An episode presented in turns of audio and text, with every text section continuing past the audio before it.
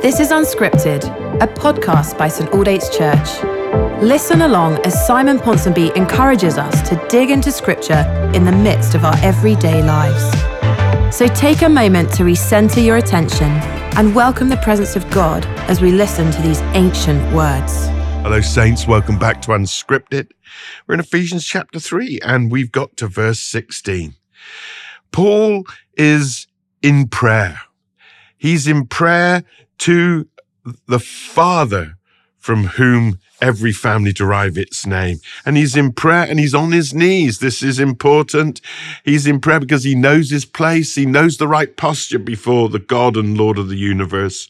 And he's praying not simply for himself. He's praying for these Ephesians. Why? Because he knows that God answers prayer and he knows that they need prayer. And despite all the wonderful things that God has given them in Christ Jesus, the mystery of God revealed now in time, Despite this, there is more, or in this, there is more. And Paul is praying for the Ephesian church to lay hold of everything for which Christ had laid hold of them. So he prays in verse 16, I pray to this Father on my knees, that out of his glorious riches he may strengthen you.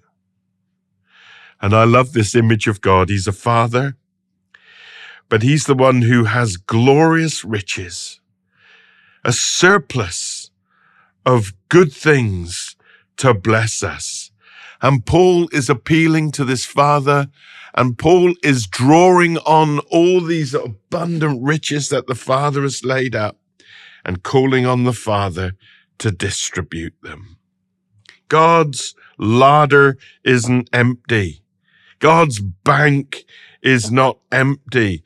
There's always enough. And Paul is praying because he can and because he knows God hears and God answers. And Paul is expecting God to respond and out of those riches to bless these Ephesian Christians. He knows that God is not Scrooge. He knows that God is not mean or miserly. How does he know that? Because he knows the gospel. And he knows that if God has given his best thing, is God has given him, given us his only son, will he not also, as he says in Romans, along with him, give us all things?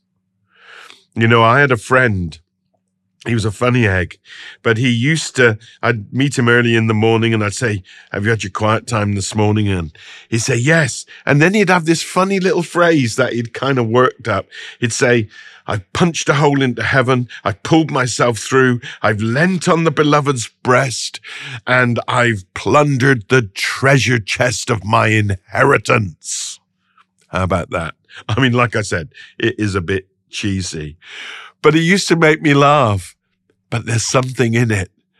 I punched a hole into heaven. Well, actually, it was God who punched a hole through heaven to us. But I punched a hole into heaven and I pulled myself through in prayer, on my knees, my orientation and devotion towards God. I've moved towards Him and then I've leant on the beloved's breast. Christ Jesus, who welcomes us, the one who is our great high priest, who has given us access into the Father's presence. And I've come into the presence of the Father through Christ in prayer. And then he'd say, I've plundered the treasure chest of my inheritance. Always made me laugh.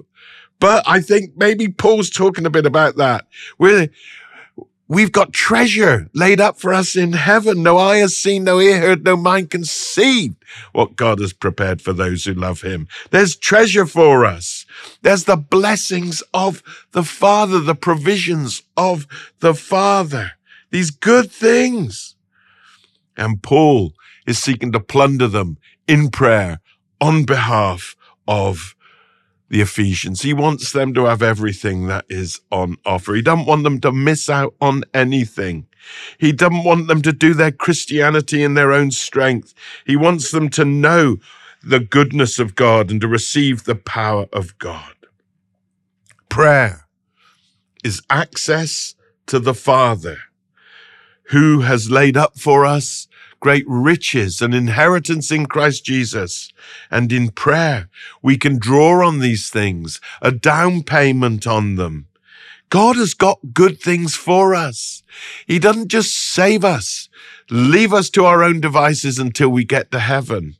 But there's a life with Him, a life lived with God. And in prayer, we appropriate what He has for us, what He wants to give us. I pray that out of His glorious riches, He may strengthen you with power by His Spirit in your inner being.